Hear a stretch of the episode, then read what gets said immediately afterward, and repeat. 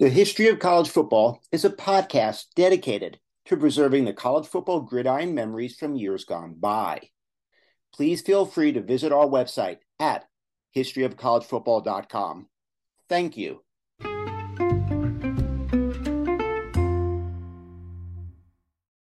Welcome to History of College Football. I am Jay Abramson, and I will take you down a gridiron memory lane. The national champions, the teams, the rivalries, the conferences, the Heisman winners, the rankings. Today, we discuss Tommy Nobis, Texas Longhorns, and Atlanta Falcons. Uh, the genesis for this podcast actually started in a kind of benign way. I was just thinking about the greatest Outland Trophy winners of all time. And as my mind works, I was thinking chronologically. I started with the first Outland Trophy winner, 1946, George Connor, Notre Dame Fighting Irish. And I went to 1955, Calvin Jones, the Outland Trophy winner, was the first African American Outland Trophy winner, first player to ever grace the cover of Sports Illustrated. He finished number 10 in Heisman balloting. In 1957, the Outland Trophy winner was Alex Karras, who finished second in Heisman balloting. In 1962, Bobby Bell, Outland Trophy winner, finished third in Heisman balloting. And when I got to 1965, the Outland Trophy winner, Tommy Nobis, I thought, I got to do a podcast on this guy. Nobis averaged 20 tackles per game at Texas and was a two way player on a team that was ranked number one in the nation at some point during each one of the three years he was at Texas. So, this is the story of Tommy Nobis, Texas Longhorns, and Atlanta Falcons, one of the greatest Outland Trophy winners of all time, and dare I say, one of the greatest defensive players the sport has ever seen in high school as a senior with the San Antonio Jefferson High School, Nobis averaged 15 unassisted tackles a game. So he was off to play for the University of Texas. At Texas, Tommy Nobis played both ways, linebacker and offensive guard from 1963 to 1965. Now, that 1963 team, his sophomore campaign, he was the only sophomore starter on the 1963 national championship team that went 11 and 0. And the defense was third in the nation in scoring, allowing only 6.5 points per game. That season, Nobis was all conference guard and linebacker during the sophomore campaign. So in the 1964 season, let's jump to October 17th, Arkansas defeats Texas 14 to 13. And what is notable about this game is that the win propelled Arkansas to a national championship and ended Texas's 15 game winning streak. But how did they win 14 to 13 Arkansas?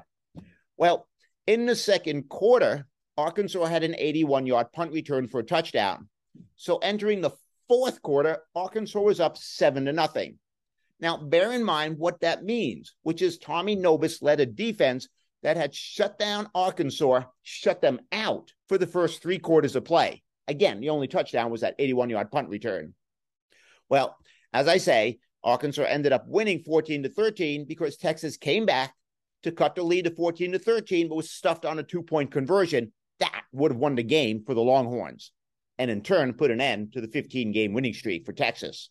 Nobis's defense that day held Arkansas to 55 rushing yards and 81 passing yards and just nine first downs. At season's end, Texas earned a berth in the 1965 Orange Bowl, and that was the season that followed the 1964 season. And he led a defense that stymied Joe Namath's Alabama Crimson Tide. The story of the Orange Bowl performance by Tommy Nobis is now legendary. On the Texas goal line, as the Longhorns clung to a 21 17 lead over Alabama, Joe Namath tried to take the Crimson Tide in, but it was Tommy Nobis who led the defensive charge to stop Bama. On that goal line stand, Nobis made one of the most famous tackles in the history of the game. On fourth and inches, clinging to that 21 to 17 lead, Nobis made the game saving tackle to stuff Alabama and Joe Namath. Now, it's worth noting that 1965 was the last time the national championship was crowned before the bowl season. Well, Entering the 1965 season, Nobis is now a senior, and he would finish seventh in Heisman Trophy balloting. In his senior season, Nobis averaged 20 tackles per game and won not only the Outland Trophy, but the Maxwell Award. Let's look at a few snapshots of the 1965 Outland Trophy winning season. In 1965, In week one on September 18th, Nobis led a defense that allowed Tulane a total of 18 rushing yards in Texas's 31 0 opening day defeat. Tulane was held to 18 rushing yards. In week two, Nobis made the big play, a game turning fourth down tackle for minus yardage in the 33 to 7 defeat of Texas Tech. Texas shut down All America halfback Donny Anderson from Texas Tech, really for the third straight year, by the way. And Anderson would finish just 71 yards in those three games against Texas. In week three, Nobis was equally brilliant in a 27 12 victory over Indiana, stunning Big Ten lineman with his quickness. In that game, Texas won 27 to 12. Indiana ended up with a total of 54 yards rushing gained, 52 yards rushing yards lost for a net of 144 yards. In week four, Texas shut out Oklahoma 19 to nothing.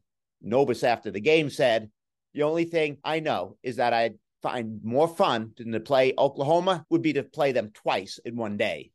In week five, number one Texas faces off to number three Arkansas.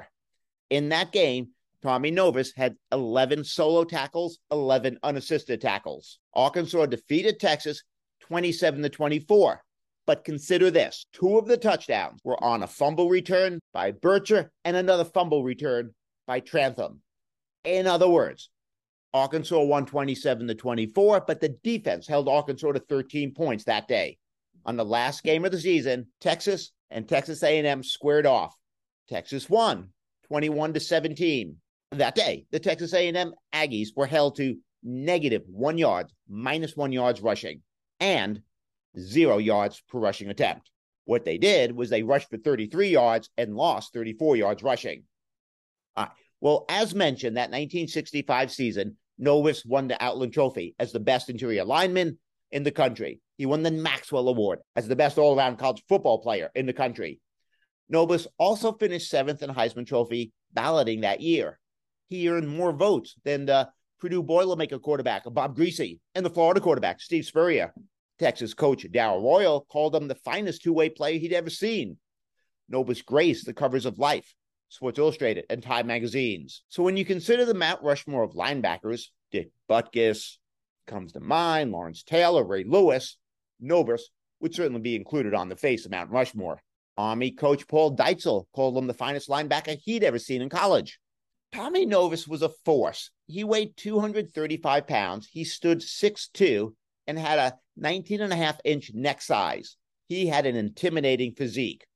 He was a ferocious linebacker who was feared. And you got to compound that with the fact that he was quicker than most of the running back that he was trying to tackle. During his college career, Nobis was a three time All Southwest Conference honoree and a two time All American.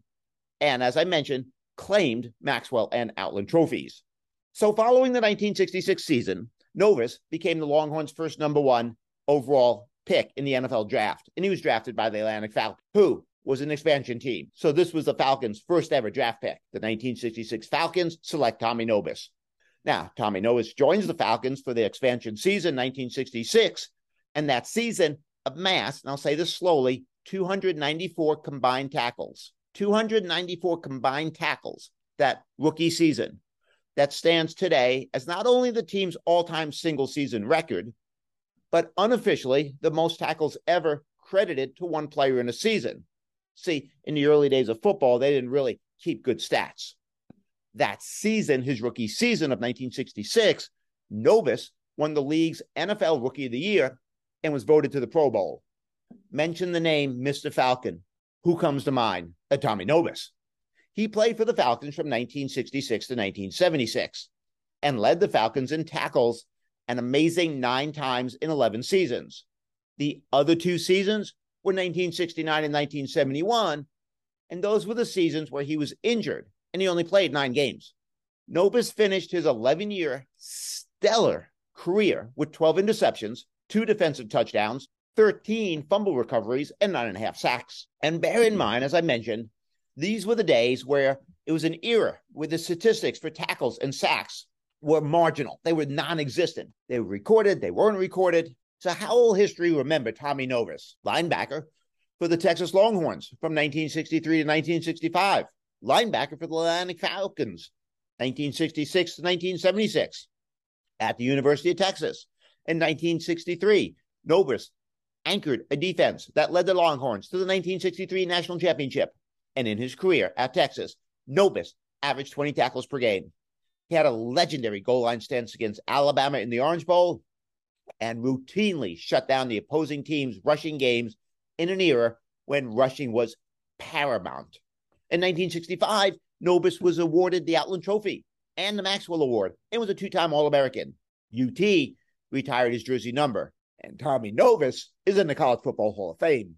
In the NFL, Tommy Nobis joined the Atlanta Falcons for their expansion season in 1966, and that rookie season amassed 294 combined tackles, which still stands today as the team's all time single season record and unofficially the most tackles ever credited to one person in a season.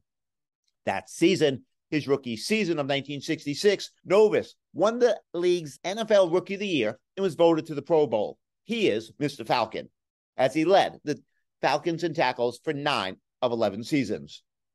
This was the story of Tommy Nobis, Texas Longhorns, Atlanta Falcons, a man on the Mount Rushmore linebackers. I dare I say, we will never see the likes of him again.